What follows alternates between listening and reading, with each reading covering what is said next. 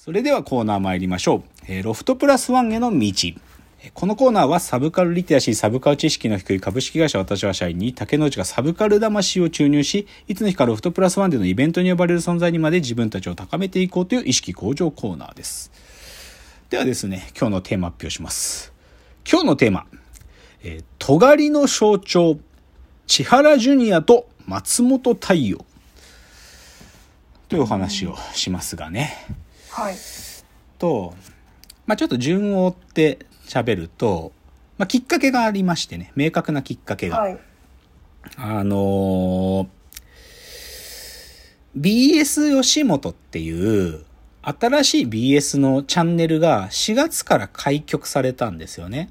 で、これは、あのー規制緩和、放送法の規制緩和の流れで、あのーいくつかの BS のチャンネルが今たくさんできていて、あの、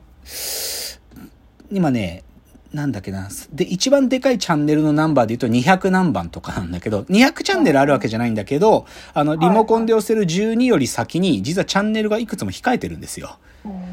で、あの、次のチャンネルっていうボタンを押していくとたどり着けるっていう意味でははいはいは、い。なかなかリリモコンでたどり着くの難しいんだけど、でも、うん吉本がチャンネル始めたりとか、あとは松竹って番組がチャンネル持ったりとか、他にもね、いろいろあるのよ、本当に。今までなかった新、新しい BS 局が。で、それの BS 吉本っていうのは、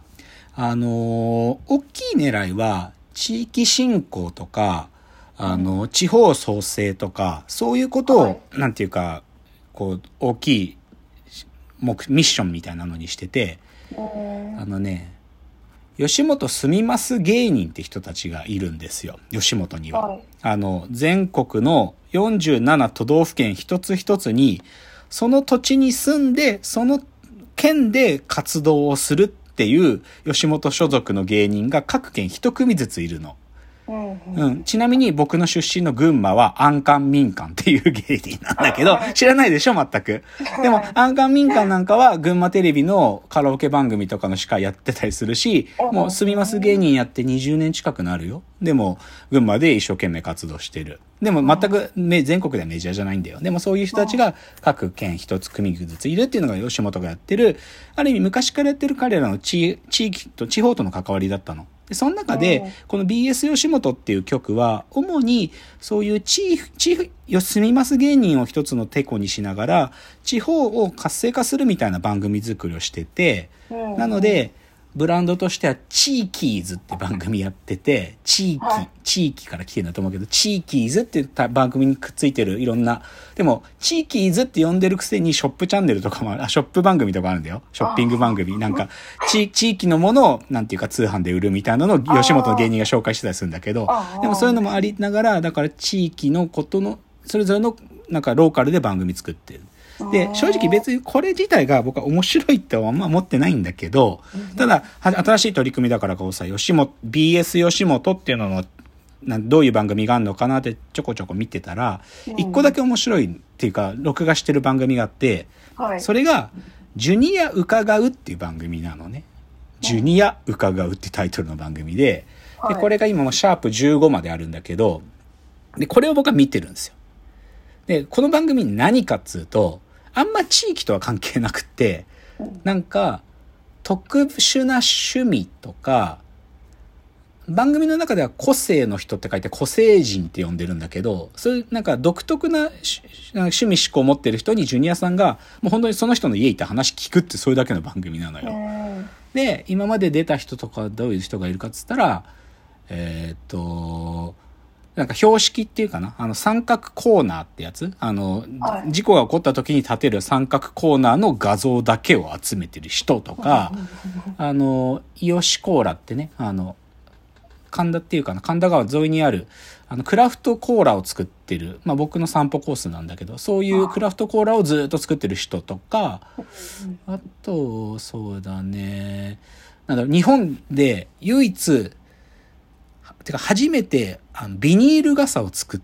た工場で、宮内庁に唯一こう、宮内庁に収めている、あの、ビニール傘の会社の人、おお父さん、ご主人とかね、そういう人に話聞いていくんですよ。面白いから見てて。で、このつい、一昨日火曜日か月曜日に放送してんだけど、一昨日ぐらいにやってた最新回のシャープ15は、あの、高円寺で妖怪ショップをやってるタカボンさんっていう人を訪ねていて、で、僕はこの人、友達で、友達で、あの、5年くらい前に、ちょっと話が込み入っちゃうんだけど、はい。民芸スタジアムっていう、これもまた僕の別の友達が作ったボードゲームがあるんだけど、民芸スタジアムっていうこうカードゲームなんだけど、ポケモンみたいなやつなんだけど、それのチャンピオン大会っていうのがあって、はい。こう、それに僕は面白そうだから出てみないって言われて出たんだよね。うなんていうか。で、その時に1回戦で僕と戦ったのがそのタカボンさんって人で、壮絶の戦いで、まあ残念ながら僕は負けたんだけど、だからその民芸スタジアムのチャンピオン大会の優勝者は実はタカボンさんなんだけど、で、この人が何者かっつうと、彼は妖怪 DJ って名乗ってて、はい妖怪を、まあ、メインは音楽でなんだけど、妖怪が超好きだから、妖怪をいろんな形で表現してるの。アートとかいろんなことで。うんで、高円寺で彼がやってるお店があって、妖怪ショップっていうのが大、大回転っていうお店なんだけど、はいあの日本で唯一妖怪だけを扱うショップなんだよ。っていう超変わった人だけど、すげえ面白い人だけどね。で、その人がこの前、つい一昨日出てた。で、でね、これがシャープ15でしょ。で、実はその前の週のシャープ14が今日の話のきっかけなんですよ。で、その回が何だったかっていうと、はいその時の個性の、個性人、その人の趣味が、鉄道のスイッチバックっていうシステムがすっげえ好きな人の江上さんっていう人なんだけど、はい。で、これちょっと、これまた怖すぎる情報だから、ちょっと説明すると、スイッチバックって、はい。電車がこう遡っていくときに、こう、あまりに急なところで坂道で停車しちゃうと、本当は電車降り、落ちてっちゃうから、はい落ちないで電車をこう止めといて、で、またこう逆向きに電車が走って、こう坂をギぐギザギザ登っていくための仕組みのことをスイッチバックと言うんだよね。うんだから有名なのは箱根登山鉄道。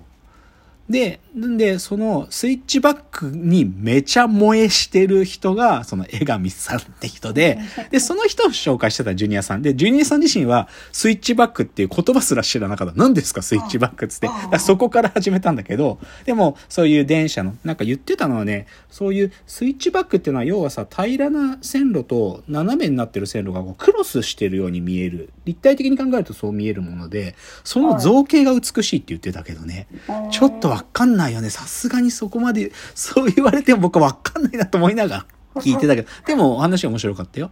で、この江上さんが、でもこの人普段のお仕事何されてる方かっていうと、漫画の編集者なんですよ。漫画の編集をやってる方で、だからそういう普段のお仕事とご自身も電車がすごく好きっていうこともあって、その鉄道漫画展覧会っていうのを今度やるんだっていうわけ。9月から島根県のところでやるんだっていうわけ。で、で、それに、あの、あだから面白そうですねって話してたら、あじゃあこれ電車が出てくる漫画だったらどれでも出るんですかってジュニアさんが質問したら、あ、いい質問してくださいましたっつって、例えばこういうのですって、ちょっとジュニアさんにぜひ見てほしいってガサガサって出してきたのが、それが、松本太陽先生の世に出てない漫画言語、ね漫画原稿を出してきたのね。で、実はこの江上さんって人は、松本太陽先生担当の編集者だったわけよ。で、その出してきた原稿っつうのが、えっと、今、松本太陽先生、東京日頃って作品連載してるんだけど、それのパイロット版っていうか、プロトタイプ版のやつで、それは、鉄道好きの漫画編集者の話だったらしいんだよね。実はその東京日、これ多分誰も知らないんだと思う。この番組見てた人が初めて知ったと思うけど、鉄道好きの漫画編集者の話だったから、鉄道がガタガタ出てくんだよ。で、それを、だ、なんか小学館と松本太陽の許可を得て、この鉄道漫画博覧会に出すんですって話を、この番組の中で語られて、すごいですねつって、これだけでも行く価値あるわつってジュニアさんが騒いでたんだけど、だから、すごく面白い。で、